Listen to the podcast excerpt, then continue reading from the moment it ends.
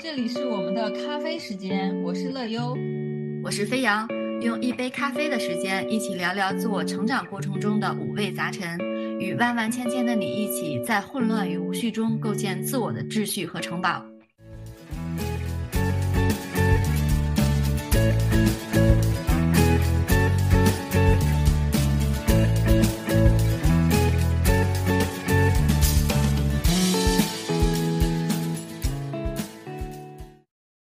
今天的咖啡时间聊点什么呢？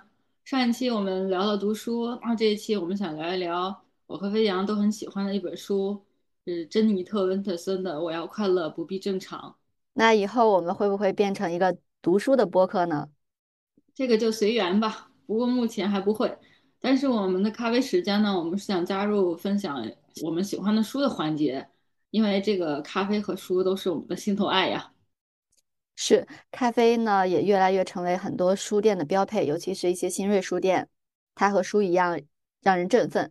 那在上一期读书是一个人的无限游戏中，我们聊到了，哎，今年和洛优都想阅读更多的女性作家的书。那近一段时间其实有读到了女性作家沃尔夫、上野千鹤子、小川蜜，还有珍妮特·温特森。那最先想要和大家分享的呢，就是珍妮特了，也就是我们今天这本书的主角。呃，因为她真的是太特别了，她这个人特立独行又充满能量，常常愤怒又无比的热爱生活。另外一个原因呢，我觉得这本书真的是体现了一个人读书改变一个人命运的一个典型的一个案例，非常具有代表性。今天要跟大家去分享的，我要快乐不必正常，就是珍妮特·温特森五十二岁时候的一本自传。他虽然没有上野千鹤子老师那么大火啊，但是喜欢他的人是非常喜欢他的。那乐优，我觉得你可以先跟大家介绍一下珍妮特。好的，那个跟上野千鹤子比起来，他的确算是小众的了。嗯，对，就是刚才说到的，因为他文风真的很独特，信息含量又特别大。让喜欢他的人特别喜欢，然后不喜欢的人也是真的是看不下去。对对，那我就简单的来介绍一下珍妮特·温特森吧。她是英国当代女性作家，也被英国的《独立报》评为当代最好也最具有争议性的作家之一。一九五九年出生于英国曼彻斯特，自小被虔诚的宗教信徒夫妇收养。十六岁时因为爱上同性，被迫离家出走。她在这个冰激凌店啊。殡仪馆呀，精神病院都打过工，但最后他仍以全 A 的成绩考进了牛津大学。在他二十五岁的时候，出版了首部小说《橘子不是唯一的水果》，并获得了惠特布莱德奖，还曾经获得英国电影学院奖最佳戏剧奖、大英帝国勋章、BBC 一百位杰出女性等多个奖项和荣誉。那他的作品除了有《橘子不是唯一的水果》。以及我们今天要分享的“我要快乐不必正常”之外呢，还有写在身体上、给樱桃以性别、守望灯塔、越过时间的边界等，在国内嗯出版过的有十一本，我找了一下能买到的，现在大概是在八本呢。嗯，对，这可能是珍妮特的人生概况。我在这里的话，我也想要补充一下她的性格，或者说她的一个人生状态吧，便于大家更好的来理解这本书。那他对他自己的评价呢？就是我常常满腔怒火，常常绝望，我一直是寂寞的。尽管如此，我过去和现在都热爱生活。那在他这本书里也穿插了一些故事，这个故事中也有一个故事，我觉得是对他自己的性格的一个隐喻吧。那他的故事的主角的话是位公主，那故事是这么讲的啊，他说很久很久以前有一位。又聪慧又美丽的公主，她多愁善感，一只飞蛾死了，她都会连续几周忧伤不已。她的家人呢，都想不出办法怎么解决。谋士无奈扼腕，闲人摇头叹息，勇猛的国王纷纷的懊恼离去。就这样过了很多年，直到有一天，公主走进森林，偶然遇到了一位住在木屋里的驼背老妇。老妇通晓神秘的魔法，看透了公主的内心。她其实是个拥有巨大能量、足智多谋的女人。亲爱的，他说：“你有被自己火焰烧掉的危险。”嗯，对，你看我们在看他的一些采访的视频中，我们就能看到他总是一头狂野的卷发，他的着装还有他说话的语速，让我印象最深刻的就是那个香奈儿举办的纪念沃尔夫的对谈视频，就是整场里面他都能保持一样的输出强度。他给我们的感觉可能就是永远都是那么的酷帅真诚，而且我们看迄今为止他的一个人生经历，就感觉到他这个人就像是一个随时都会喷发的火山，就是他整个人的生命就是在熊熊燃烧着的，就像他自己所说，嗯，他在人生的大半时间里都是一个赤手空拳的斗士，出拳最狠的人方能获胜，但是其实这样的人也更容易伤敌一千，自损八百。对你提到这个视频，我觉得我应该也是这个时候被他圈粉的。呃，珍妮特就是这么一位充满巨大能量，常常又被自己的火焰有烧掉的可能的这样的一个人。那了解了这么一个酷帅的作者，我们赶快来介绍一下这本书吧。呃，我想在介绍这本书之前，我们先聊一聊另外一个问题吧，就是这本书的标题。嗯，我我个人特别喜欢珍妮特的原因之一呢，就是她所有的作品都能够让我有一些我认为还是比较深刻的一个思考。就比如说这本书吧，就我在看到书名之后，其实就引发了我的一些思考。飞扬当时我记得也是先被书名所吸引的吧？对，我要快乐不必正常，它是一个，我觉得是一个人生的价值观吧。嗯，对，它其实它的原名是叫呃，Why be happy when you could be normal？可以正常的话，你为什么要快乐呢？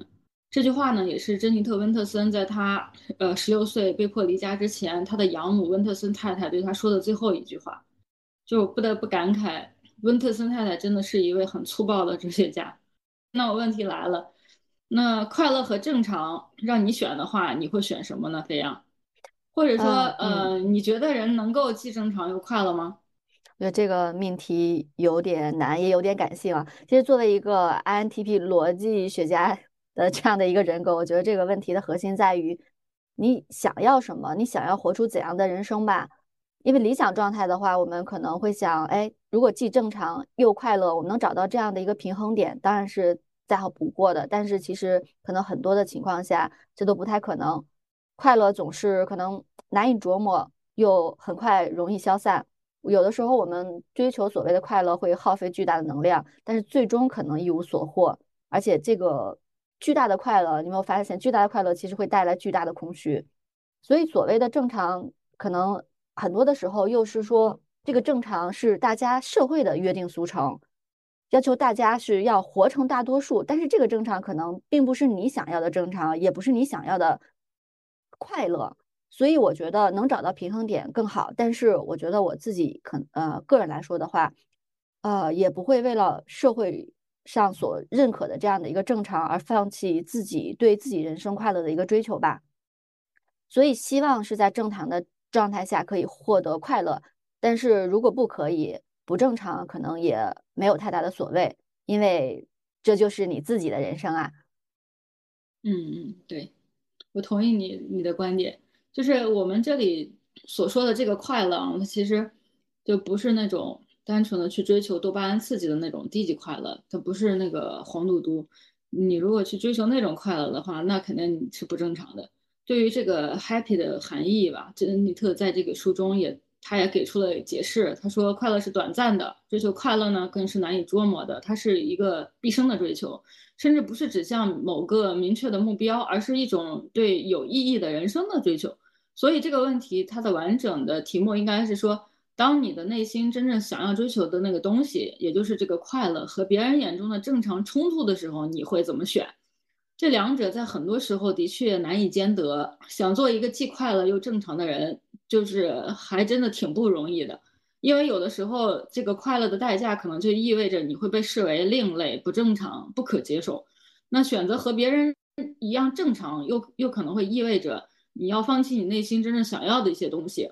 但是我们要思考的是，这个正常与否的标准是什么？它又是由谁界定的呢？我们要接受来自别人的评判吗？就从某种程度上来说，我们的确是被我们自己所属的群体的方式方法调教出来的。我们所属的群体的这个期待，影响着我们如何行事，以及如何看待我们自身。这种期待也限制着什么是被视为可接受、正常的，什么是不可接受、不正常的。你比如说，一个女性，她结不结婚、生不生孩子，这是她的自由，不犯法。但是你在一些人的眼中吧，她就会被认为是不正常、不可接受的，而且还会对你充满恶意。你三十多岁了还没结婚，他们会觉得你是不是有什么毛病？然后我想说的是，虽然我们所属的这个参照群体并不是我们自由选择的，但是你可以选择你是要默然忍受、去接受、认同被周围的环境和他人的那些规范价值内化，还是去对抗周遭他人想当然要置于我们的期待。我们每个人可能从小到大都会遇到过被社会和他人强加于身的各种标签、绑架、期待。但重要的是，你究竟如何看待你自己？选择如何去面对？当各种打压和质疑扑面而来的时候，你是否还有勇气去遵循你自己的内心？嗯，我们其实之前在讨论这个问题的时候，非常一定要我给一个选择，所以我的回答是 no。然后我的回答其实是，如果可以，那我肯定都想要；但如果产生冲突，一定要选一个的话，我会考虑这个快乐的分量以及这个正常的标准。嗯。嗯，对，可能我们真的到了一个成年人的世界，都要来看一下快乐和正常的 L I 到底是怎样的。嗯，那我们接下来来正式来介绍这本书吧。我们来看看珍妮特·温特森她到底是如何选择的。嗯，好，我已经迫不及待了。我如果要我来介绍这本书的话，我会觉得这是一本寻找遗失的爱，重新建设自己爱的能力，感知自己是可以被爱的书吧。呃，它故事整体的是并非一个线性叙事啊。珍妮特用十五个主题对他人生的重要片段或者说他的记忆进行了整合，为了便于大家的理解，呃，我在这里的话会按照线性顺序跟大家进行一个讲述。嗯，他他写书就是所有的所有的作品都不是线性叙述，所以想要阅读的话，要先有这样的一个心理准备。对，其实这个里边他也有讲他为什么嗯。不会用去线性阅读，一个是太多的名作者是这样的一个线性的一个叙述的方式，另外一个其实还有一个渊源，就是他小时候他在他藏书的时，在他藏了很多书在他床底下之后，在他的书被扔到窗外，被他的 养母拒之逾矩之后，先来介绍一下这个 他的这个经历吧，好吧？好好，我已经开始要讲我们的这个为什么不是线性结构了，这个地方有点呃外放啊，我们来收一下。好，那我接着来去讲珍妮特的故事。那这个故事呢，刚才说到，他是开始于珍妮特被收养。他的生母十七岁的时候呢，未婚产子，没有能力抚养他。于是珍妮特在六月到六呃，应该是六天到六月的某一天，他就被他现在的养父母温特森夫妇收养了。那父亲是工人，母亲是办事员。在收养他之前呢，他们已经结婚了十五年，但是他的养母并没有打算自己生个孩子。珍妮特到来之后呢，他的养母便从没有出门工作过，这让他本身又就本身比较内向的这样的一个性格就更加的闭塞和抑郁，而且他本身也不是一个热爱生活的人，他不相信任何事情会让生活变得更好。那珍妮特呢，也并不是他们理想中女儿的样子，养母觉得呢，珍妮特是魔鬼领他们找到了错误的婴儿床，他觉得他的女儿或者是说他的。养子或者养女不应该是这个样子的。那基于这样的一个情感的基调，我们也可以被想象，他从小就是被粗暴对待的，他从未获得过无条件的爱。他和他养母之间呢，经常吵架，他经常被锁在门外。那作为母母女斗争中的弱势一方，他又常常感到愤怒，又很绝望，总是梦想着逃离。那在这个没有能力逃离的这样的一个黑暗时光里，书可以说是他的一个拯救者。但是他的养母呢，并不赞成他读书，觉得书是麻烦的制造者。书里讲的故事呢，又都很危险。但是呢，他却每周让珍妮特去帮他去图书馆去借谋杀悬疑小说。珍妮特也是在这个过程中偷偷的看书，图书馆就成了他的安身之所。有的时候，甚至你会觉得这是他的避难所。他在开始最开始读书的时候呢，不知道怎么开始读，于是他就给自己定了一个特别宏大的目标。他要从 A 到 Z 去读完英国的文学，在这个过程中，他自己也开始偷偷的打工买书，然后藏到他的床单之下。这个是我刚才 最开始的时候想要跟大家去说的。他有一天，他的书在越落越高之后，他的书就被他养母发现了。他的养母把他所有的书扔出窗外，尽数烧毁。那珍妮特在这个时候，他有一个意识的觉醒啊，他的意识觉醒是所有的外在的东西都可能是被会会被夺走的。只有内心的东西才会是安全的。他于是就开始背书。嗯，他后面还有一点特别酷，他当时说，我记得他当时说：“去他的，我可以自己写。”哦，对对对，我觉得这个可能真的也是一个冥冥之中的一个契机，成就了他。嗯，如果他的养母说：“啊，好，你你读吧，对吧？”嗯，他可能还激不起他这样的一个叛逆之心。对，好，我们接着来讲。那同时呢，他喜欢同性的意识也逐渐觉醒。十六岁的时候，他喜欢上一个女孩。对于一个虔诚的基督教徒温特森太太来说，这绝对是不可以接受的，这是罪，这是要下地狱的。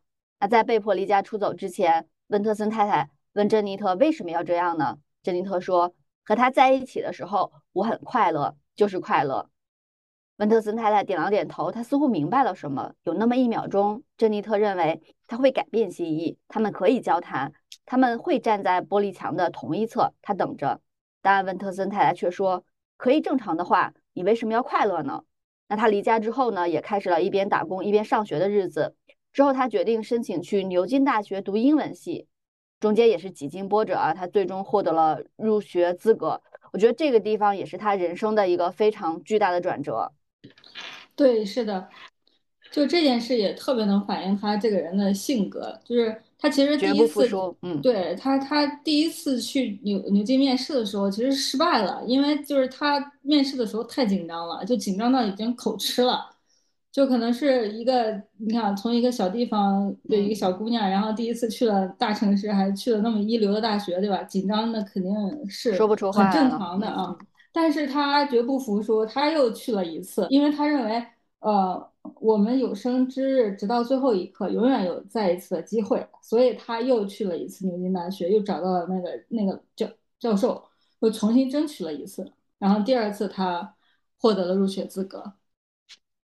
对，虽然是说延期入学一年，但是他最后真的做到了。嗯，那我们来接着看他的人生故事啊。那之后呢，他二十五岁的时候出版了自己的第一本半自传小说《橘子不是唯一的水果》。以自己和温特森太太为原型，讲述了一个年轻的时候自己可以接受的故事。橘子呢是包揽各大奖项，他成了一个成功的作家，或者是说他成了人生的强者。但是期间其实除了大学期间有一个呃，应该圣诞节他回家回过家，嗯，之后他再也没有见过自己的养母。后面年岁渐长，母爱缺失造成的内心深处围墙的缺口却始终折磨着他。那后面与多年相恋恋人的分手，也加剧了他内心的这样的一个抑郁。他曾经一度想要自杀，这个时候也是书拯救了他。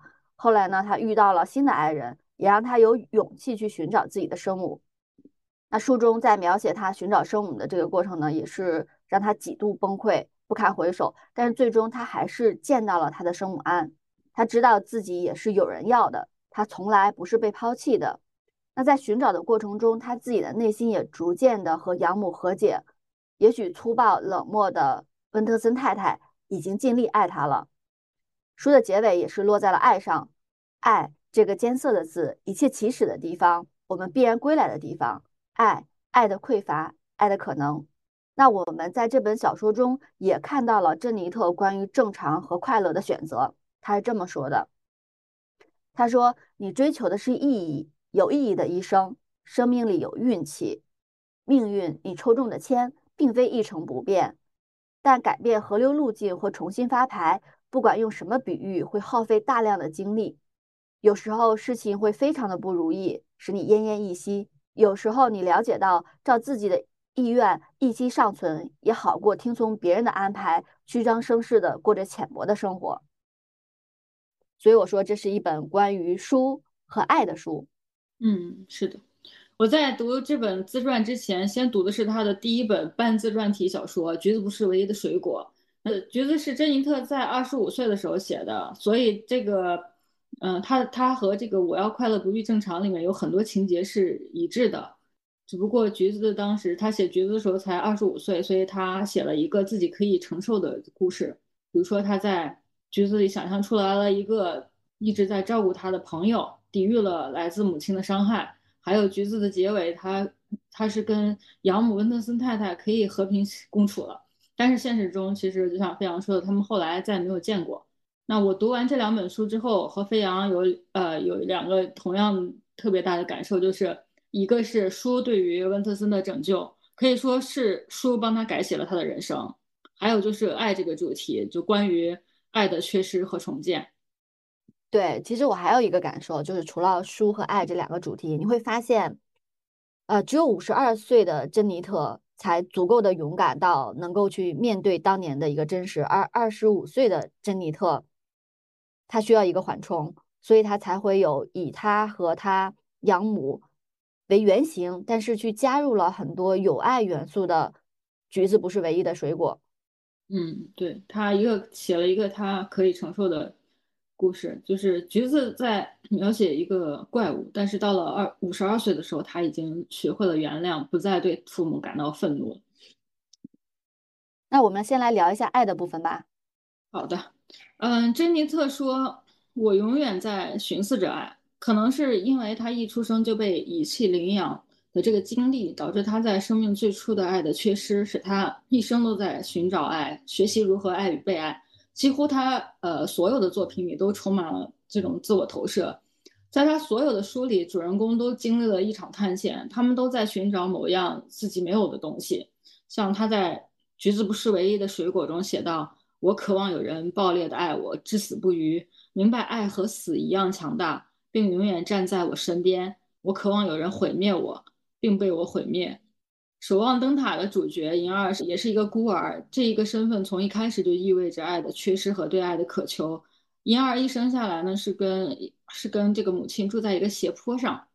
他说：“我一生下来就掉进了这个倾斜的世界里，而从此以后，我也就过上了这种带着倾斜角度的生活。”给《樱桃与性别》中的约旦是一个被丑陋、粗鄙、体型庞大的叫狗夫的女人捡回来的。那写在身体上的开篇的第一句话就是：为什么要用失去衡量爱情？是什么杀死了爱情？只有一样，忽视。然后在越过时间的边界中，他又问了这句话，但是这一次他忽视了他自己。那时间之间呢？虽然是改写自莎士比亚的《冬天的故事》，但是女主也是一个被领养的女孩儿。然后这又是一个关于爱与宽恕的故事。我们在看到这本自传的后半部分的时候，当珍妮特要决定去找她的生母的时候，她跟这个苏西一起去这个注册总总署找那个社工。然后当这个热心的社工里亚把资料拿给他的时候，对他说：“珍妮特，我告诉你，你是有人要的，你明白吗？”珍妮特听到这句话后，整个人都无法凝神。我当时其实，在看到这句话突然蹦出来的时候，也也是有点绷不住了。而且这一句话在那一章节随后又出现了三次，一次是他回过神之后，一次是他和苏西回纽约的飞机上，苏西对他说：“我觉得你知道如何去爱，但却不知道如何被爱，你不放心让我爱你。”他对珍妮特说：“即使有一天我们不在一起了，你也曾经拥有过一段美好的感情。”还有就是最后他的生母安寄给他的信里写道：“我一直是要你的。”然后这句话在书中是用不同的字体反复浮现在珍妮特的脑海里的，可见这句话对他来说是多么的意义重大。这些可能除了被遗弃领养的这样一个经历来说，还有就是在现实中，他的童年对于珍妮特来说，爱不是一个他可以和这个温特森太太之间使用的字眼，因为温特森太太她是一个末世主义者，在他们家。就事情一旦发生了，就是无法挽回的，就是一个最终裁决。用他的形容来说，爱是他们之间轰炸后的废墟。其实，在他的养母去世多年之后，当珍妮特找到他的生母之后，他开始在心里和养母和解了。他开始慢慢的去理解他的养母，因为他的养母其实也是在一个同样缺爱的环境中长大，而且他也没有被公平公正的对待。对他，其实后来又在这个《巴黎评论》中也又又就是谈起过这件事情。他认为这不是和解，这是这只是宽恕。然后他可以诚实的看着他们，认识到他们是怎么样的人，不再论断他们，也不再对这个父母感到愤怒。嗯，是，可能真的是和解是双向的，所以可能用宽恕更贴切一些哈，就是单向的。大家看，就是这么像珍妮特这么能量强大的一个人，都绕不开母爱缺失这个话题。其实母女关系在亲生母女之间就是一个比较大的命题，对吧？可能贯穿一生。嗯，对，呃，更别说在这种养养母女的这样之间的这么样的一个关系。那那书中提到了母爱缺失对一个人的影响。珍妮特在书中讲述了自己小时候缺乏母爱的经历，以及因此一生对爱的渴求和追寻。母爱的缺失对一个人的影响呢，可能会导致他自我价值感和自信心的缺失，以及对爱和关系的渴求。在珍妮特的经历中，通过阅读和写作，他找到了自己的出路。但这并不是所有人都能做到的，也并不是所有人都有能力写出自己的故事。啊，其实母爱的缺失对个体的影响。而言呢，因人而异，但是它通常会对个体的成长和发展产生非常深远的影响。这种影响在珍妮特的人生中随处可见。他在书中是这样，有一段是这么来描述爱的，他对爱的这样的一个追寻的。他说：“我需要爱的课程，我仍旧需要，因为没有任何事情比爱更简单，也没有任何事情比爱更困难。他的一生可以说都是在寻找爱、学习爱，以及再次证明自己是值得被爱的。”这可能是他一生追寻的一个非常宏大的意义吧。嗯，是的。除此之外呢，我们还看到了书是如何拯救了他。正如他本人所言，在我最不稳定的时期，我在书中获得平衡。书载着我穿越那将我浸透、将我粉碎的情感浪潮。如果诗是一根绳子，那么书就是一条条救生筏。就是他在他小时候，他家里只有六本书。这六本书也特别有意思，有两本圣经，两本圣经注释，一本《亚瑟王之死》，还有一本《如何取悦丈夫》。他的养母唯一给他读过的书是《简爱》，还把这个结局给改掉了，骗他说简爱之后嫁给了圣约翰，两个人一起去传教去了。对，因为他呃，我觉得这个地方可以补充一点，他养母对他的期待就是他长大之后可以去做一个传教士。对对对，嗯，然后。嗯，温德森太太呢也不想让他读书，也不想让他去上学。他说书的麻烦在于，你不知道书里有什么，等你知道的时候已经为时已晚。说学校是孽生地，所以珍妮特就开始偷偷读书嘛。然后包括他十六岁离家之后，除了上学，要么在打工，要么就是在图书馆从 A 往 Z 在看书。包括他十六岁的时候跟他那个初恋偷偷约会的时候，都在讨论如何去私奔开一家书店。那也是这些书让他考上了牛津大学，彻底改写了他的人生。嗯，但是呢，书的拯对他的拯救还并没有结束。在书中，他还写到，后来有一次分手后的状态非常糟糕，应该是得了很严重的精神疾病，经常会幻听，感觉到身体里有一个怪物经常跑出来跟他对话。他甚至还试图自杀。然后那段时间，他得到的最佳缓解就是躲进巴黎的莎士比亚书店。他也通过不停的看书、写书，最终走过了那段黑灰暗的时期，和体内的那个怪物和解了。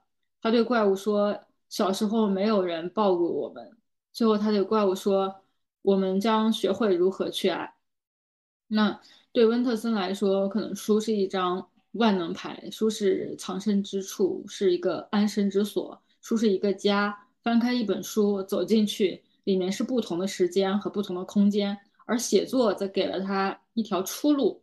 他心里的字句就是一排排指路明灯。对我觉得这本书也是让我非常完整的看到了读书是如何改变和影响一个人的一生的。书可能在珍妮特童年时期是他孤独时的陪伴，在他失恋绝望的时候呢抚慰他，在恋人没有的时候，至少他还有书。书给了他的力量，成就了他的思想。可能还也让他活出了他自己想要的一个样子。他因为书，呃，读书考上了牛津。他因为读书又成了一个享誉全球的一个作家。书在他抑郁自杀的时候又拯救了他。他在书中有一段话是这么来写的：他说，书是一张载你飞往他方的魔毯，一本书是一扇门。你打开它，你踏出去，你还会回来吗？答案肯定是不回来。啊，他这本自传看下来，我真的是忍不住要感叹，还好有书籍。嗯，是的。那二零二三年我们要继续好好读书吧。今天的分享就到这啦，最后衷心的祝愿大家都能忠于自己的内心，既正常又快乐吧。